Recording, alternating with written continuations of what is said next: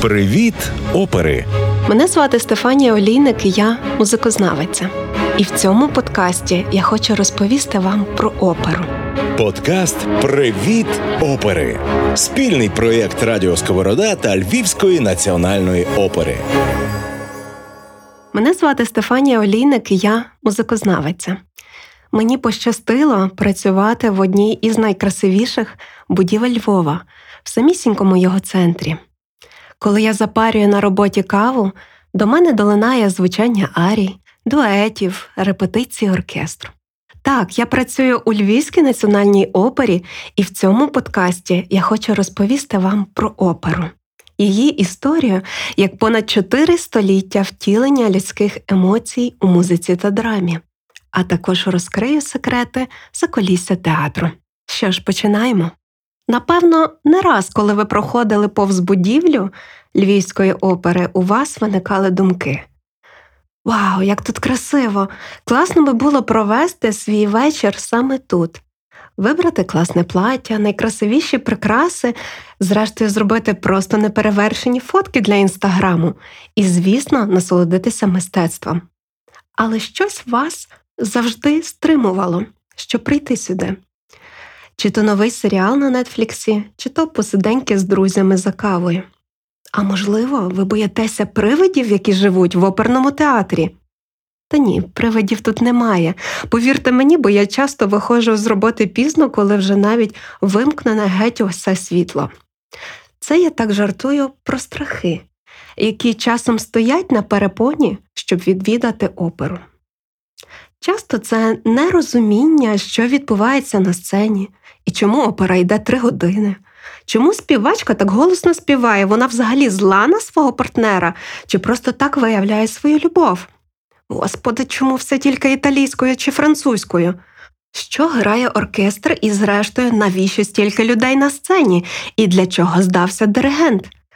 Власне, всіх цих привидів ми з Радіо Сковорода хочемо вас позбавити. І щоразу будемо розповідати про ту чи іншу оперу, композиторів, особливості виконання та постановки вистави, щоб, власне, підготувати вас до прослуховування, і щоб ваш вечір в опері з друзями, коханими чи сім'єю був справді незабутнім.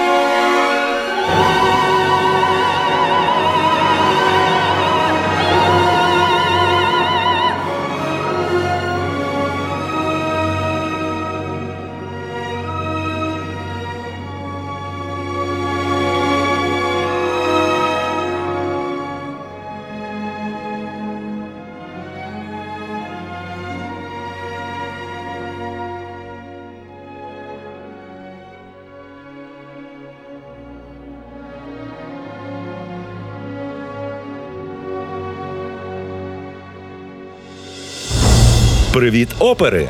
І жодних привидів.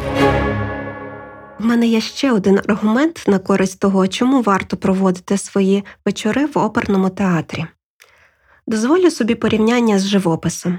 Наприклад, коли ви чуєте, що оголошено аукціон, на якому продаватимуть картини Далі, Ван Гога чи Веласкеса, ви одразу подумаєте про те, що ці картини коштуватимуть десятки тисяч або й мільйонів доларів.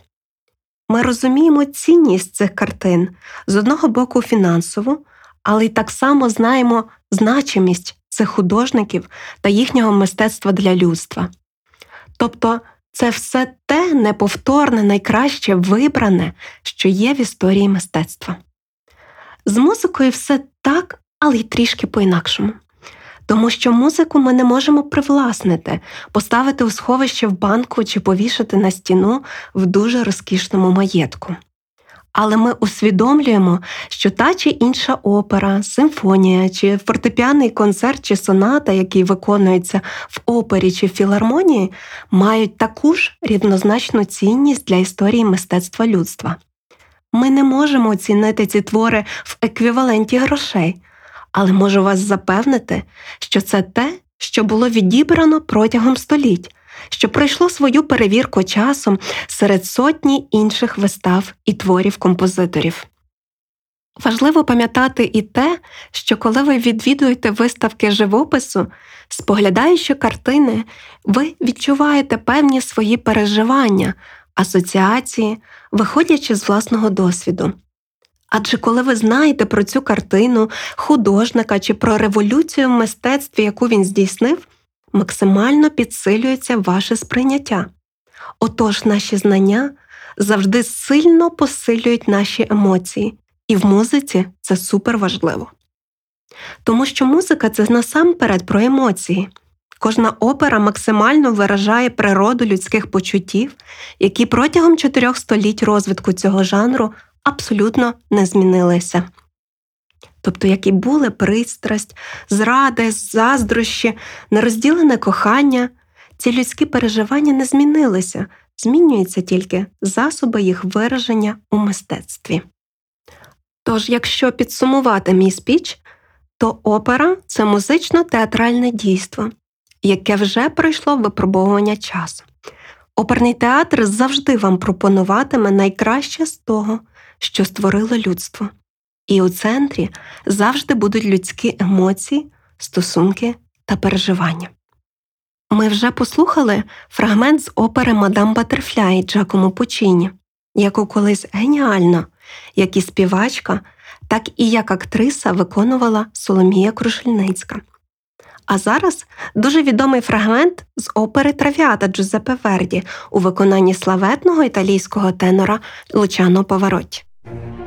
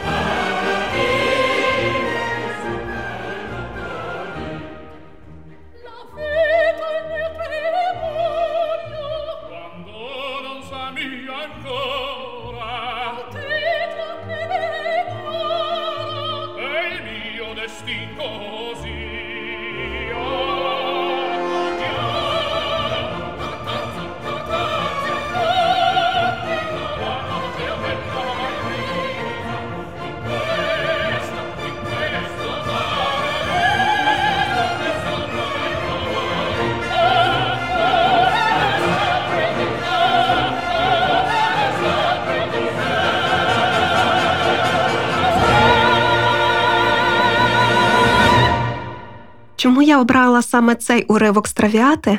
По-перше, він про те, як на дуже пишному, яскравому святкуванні відбувається зародження кохання, перші погляди, перші несміливі прагнення за бокалом ігристого. Цей дует про перші почуття, радість переживати свято любові. Цей фрагмент називають застільною і часто виконують на галаконцертах, святкових концертних програмах, на яких солісти дозволяють собі взяти келих шампанського під оплески глядачів. Але ми послухали його також тому, що дуже часто люди приходять в оперний театр, і перше питання, яке ставлять білетерам а де у вас тут буфет? Це, звісно, стратегічно важливе питання, але мені хочеться вам більше розповісти про будівлю оперного театру і її історію. Є два типи оперних театрів. Наприклад, у Львові, в Одесі та Києві чи у Відні, Лондоні, Парижі є історичні будівлі з вишуканою архітектурою та інтер'єром. Найстарішим в Україні є Одеський театр. Хоча і він, як і Національна опера в Києві, були збудовані на місці театрів, які постраждали внаслідок пожежі. Львівська опера була відкрита у 1900 році і зараз триває її 122 сезон. Але є і сучасні будівлі оперних театрів, наприклад, як Сіднейська опера. Думаю, ви знаєте, це шалений проект, реалізований у 60-70-х роках минулого століття а зараз театр перебуває на реконструкції. Цей оперний театр став пізнаваним брендом не просто Сіднею, а всієї країни. В Україні є цікавою будівля оперного театру в Харкові в такому масштабному модерному стилі.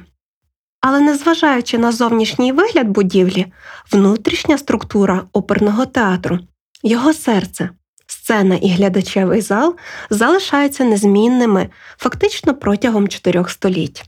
Перший публічний оперний театр був збудований у Венеції ще у 1637 році. Він мав назву Сан Касіано та вже мав структуру дуже звичну для нас сьогодні.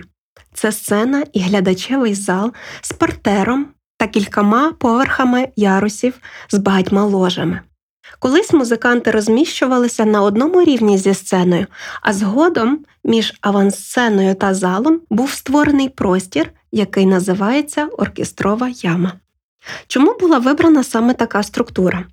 У цьому відіграв роль економічний чинник, тому що на побудову оперного театру потрібно дуже багато коштів.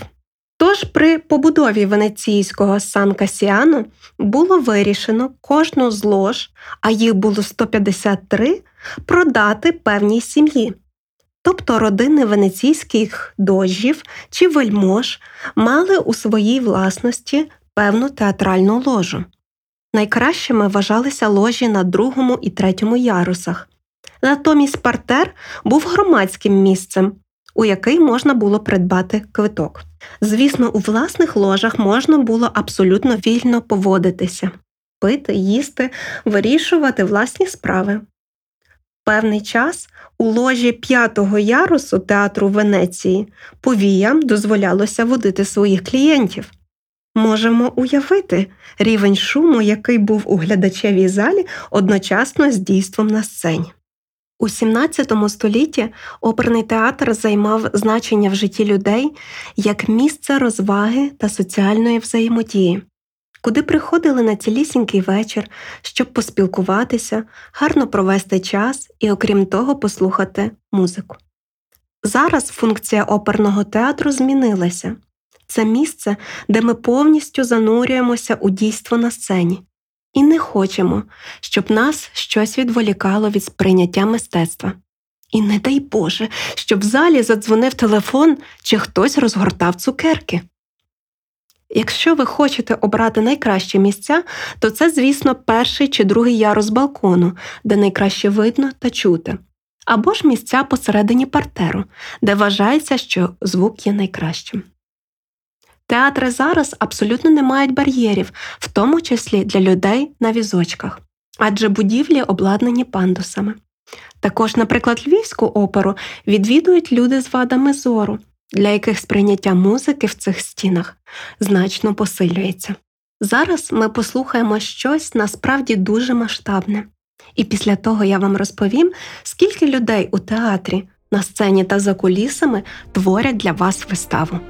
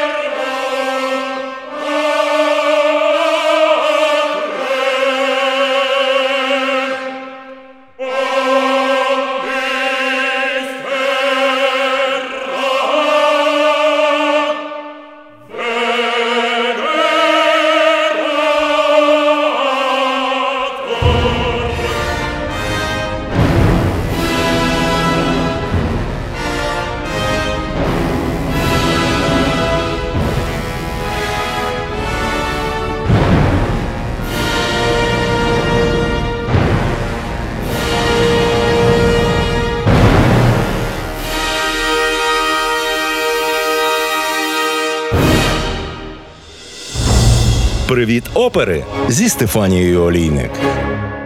Ми слухали фінал з першої дії опери Тоска Джакомо Пучіні. Це знаменита сцена, де головний герой лиходій, начальник поліції Скарпія. Він повністю поглинений своїм підступним планом, як заволодіти головною героїнею Тоскою, а її коханого відправити на страту. Сама дія опери відбувається у Римі, тобто у папській столиці. І таким чином гостро співставляються, наче два музичні світи. По-перше, ця арія бажання заволодіти нею, а з другого боку, це звучання обряду католицької церкви, богослужіння. Тобто ця музика наповнена дзвонами, масштабним звучанням оркестру і, звісно, хору. Цей фрагмент в опері виконують понад 100 виконавців. Це великий симфонічний оркестр, солісти, хор. На сцені ще можуть бути присутні артисти допоміжного складу або мінманс, які не виконують сольних партій. Але найважливішою професією у координації та взаємодії усіх виконавців є диригент. Він чи вона виконують дві найважливіші функції. Перша це контроль усіх процесів під час вистави. Диригент показує, хто і коли має вступити, так би мовити, тримає все в руках. А другий момент це проведення репетицій із кожним солістом, хором, оркестром, а потім воєдино, щоб досягти саме того звучання, характеру, темпу, зрештою емоцій, які має виражати, на думку диригента, ця музика. Тому саме за якість та інтерпретацію музики несе відповідальність диригент. До речі, звичний для нас образ диригента із паличкою в руці та за пультом перед оркестром з'явився лише у 19 столітті. До того часу його місце було за клавесином. Хто ще є, окрім солістів, хору, оркестру, диригента, мімансо, поза сценою, ті, кого ми не бачимо за кулісами. Насамперед, найближчим до артистичного складу є суфлер. Без нього, повірте, ніяк. Кожна опера це понад 300 сторінок тексту, і щоб все це тримати в голові та ще й різними мовами, а може й бути кілька вистав на тиждень, суфлер дуже необхідний солістам. Він завжди є присутній на репетиціях і впродовж вистави, або в такій мушельці на сцені, або ж стоїть за кулісами. Дуже важливими фігурами є режисер і помічник режисера. Режисер пропрацьовує з акторами їхню гру, розташування на сцені, а помічник режисера це той, кого чути у всьому театрі. Звісно, не слухачам, а команді театру. У всіх гримерках є радіозв'язок, і по гучномовцю помічник режисера оголошує, наприклад, ваш вихід за дві хвилини, будь ласка, приготуйтеся. Під час вистави він коментує увесь процес виходів, зміни декорацій, щоб всі служби дуже чітко працювали, бо право на помилку в опері немає. Якщо на сцені виконують оперу понад 100 артистів, то за сценою є насправді ще більша кількість працівників. Це ті, що монтують декорації, працівники сцени, художники, ті, що готують реквізит, костюмери, дизайнери костюмів, гримери, перукарі, шивці одягу та взуття, а також адміністративний склад, білетери, інформаційна частина, юристи, бухгалтерія багато інших. Загалом кількість працівників є понад 600, це, наприклад, у Львові, а в Київській опері понад тисячу працівників. Про це варто пам'ятати, коли ви приходите на оперу і розумієте, що в цей момент для вас працюють кілька сотень, а то й тисячі людей. Тут кожна структура, кожна ланка є надзвичайно важливою, бо лише від цієї єдності залежить хороший результат. Отож ми вже знаємо про будівлю оперного театру, хто бере участь у виставі і творить її за кулісами. А зараз я розповім вам, як зорієнтуватися в афіші. І для цього нам знадобиться дуже стисла історія розвитку опери.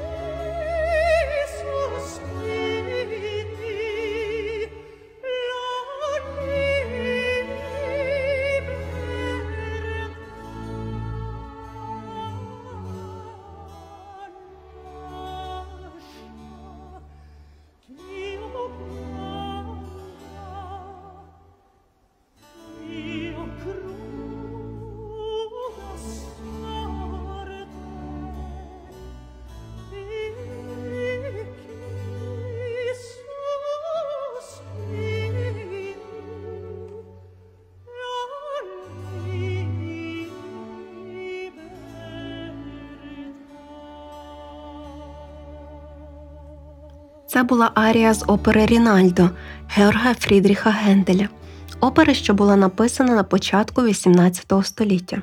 А от виконавець сучасний контртенор, тобто володар високого чоловічого голосу, французький співак Філіп Жаруський. Привіт опери і жодних привидів. Якщо ви запитаєте, чи є дата започаткування опери, так, вона є.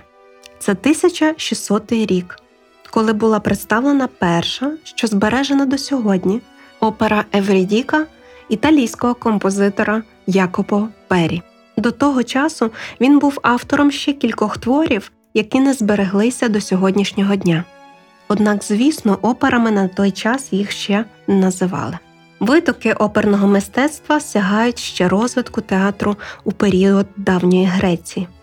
У той час популярною була антична драма, виконання якої також супроводжувалося хорами, танцями та піснями. Вже у добу середньовіччя основною функцією музики був супровід під час богослужіння, донесення до людей Слова Божого і підсилення сприйняття християнських істин. Звісно, про людські емоції ще не йшлося. А от коли приходить наступна епоха доба Ренесансу чи відродження, це етап, коли у мистецтві знову звертаються до людини, її розуму, почуттів, досягнень. Саме з цього моменту зароджується ідея відродити давньогрецьку трагедію, однак відродити її з музичним супроводом. Це відбулося у Флоренції, де коло інтелектуалів-гуманістів вирішили відродити, а в результаті заснували новий музично-театральний жанр. Її так і назвали драма пермюзика, тобто драма з музикою. А термін опера, який перекладається з італійської як твір, діяння, праця, почав використовуватися вже ближче до середини 17 століття на позначення нового музично-театрального жанру. Композиторам у цей період довелося заново відкривати для себе можливості музики, щоб оспівувати людські почуття. Близько півтора століття з 1600 року до середини XVIII століття це був перший етап розвитку оперного мистецтва, коли сформувалися типові жанри, структура, різновиди арій, які б мали відповідати тим чи іншим емоціям. Це період епохи бароко. І, на жаль, саме барокові опери, які вимагають найбільш детального вивчення стилю виконання музики того часу, в Україні майже не виконуються. Серед оперних композиторів того часу Клаудіо Монтеверді, Генрі Персел, Жан Батіст Люлі, Георг Фрідріх Гендель, фрагменти з опери якого ми щойно послухали, та інші. Історія оперного мистецтва розпочалася з Італії, та надалі її розвиток тісно пов'язаний з фактором економічним. Багаті держави, імперії могли дозволити збудувати собі театр, тобто забезпечити інфраструктуру виконання опер та утримувати велику кількість професіоналів із різних сфер, щоб постійно замовляти та ставити нові опери. Після Італії оперне мистецтво поширилося на територію теперішньої Німеччини, а вже пізніше до Франції, Англії та в імперіях австрійській, російських і такі інші. Перші півтора століття в опері це також період суперзірок. Головними зірками в оперних виставах були і залишаються солісти. Це був час культу примадон та кастратів, які утримували захмарні гонорари, а їхнім мистецтвом захоплювалися по всій Європі. Серед імен це кастрати Фарінелі і Сенезіно. Однією з перших відомих оперних співачок була італійка Анна Ренці. Суперзірки мали свої тогочасні привілеї. Наприклад, вони могли довільно змінювати текст, цілі арії чи їх фрагменти, і це було нормальною практикою того часу. Лише на початку 19 століття композитори фактично відвоювали право на незмінність нотного тексту, тобто мистецтва як форми втілення головної ідеї автора. Привіт опери зі Стефанією Олійник. У середині 18 століття основними різновидами опери були серйозна або ж опера серія і комічна. Певна шаблонність застосовувалася і до втілення персонажів.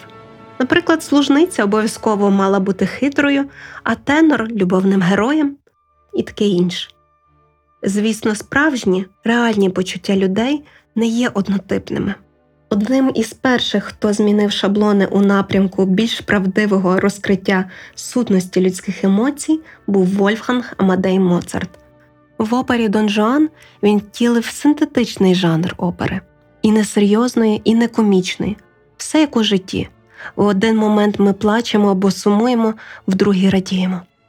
І музика має точно відображати різницю наших станів.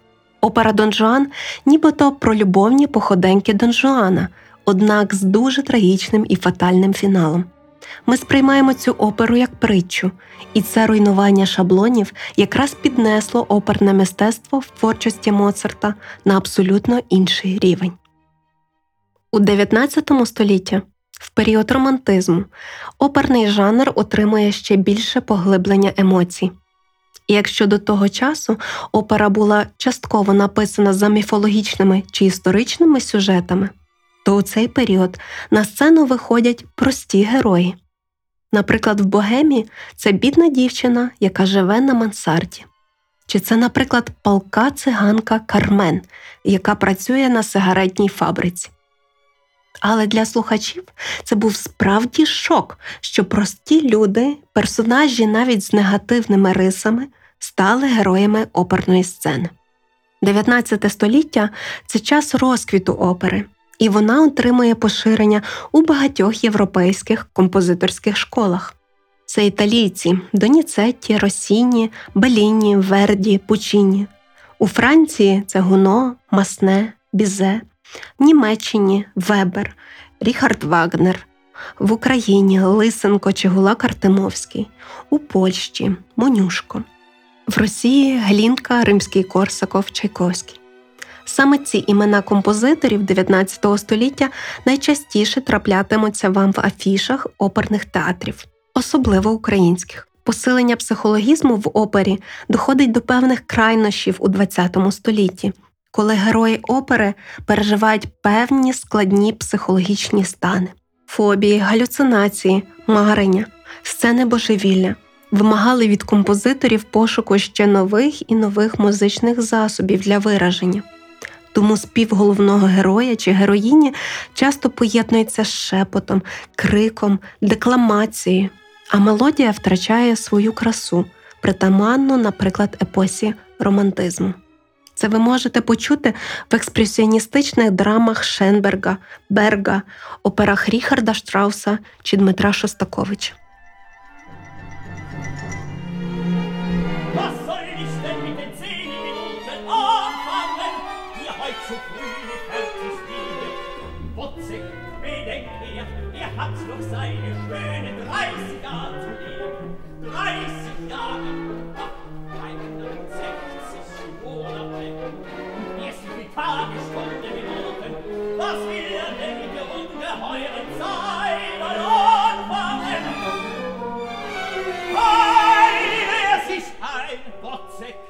Якщо говорити про тенденції сучасного оперного мистецтва, це насамперед режисерська опера. Що це означає? Наприклад, в опері Дон Жуан Моцарта ми передбачаємо, що коли відкриється завіса, всі виконавці будуть в історичних костюмах та платтях. Але відкривається завіса, і ми бачимо Дон Жуана в джинсах або сучасний паб, де відбуваються його любовні пригоди. Тобто це перенесення тих емоцій, станів, тих ситуацій в наш теперішній час. На закінчення ми послухаємо дует з опери Дон Жуан Моцарта як фрагмент з опери, яка була багато в чому переломною в історії оперного мистецтва. А надалі у кожному з епізодів ми будемо більш детально говорити про той чи інший знаковий оперний твір. Почуймося!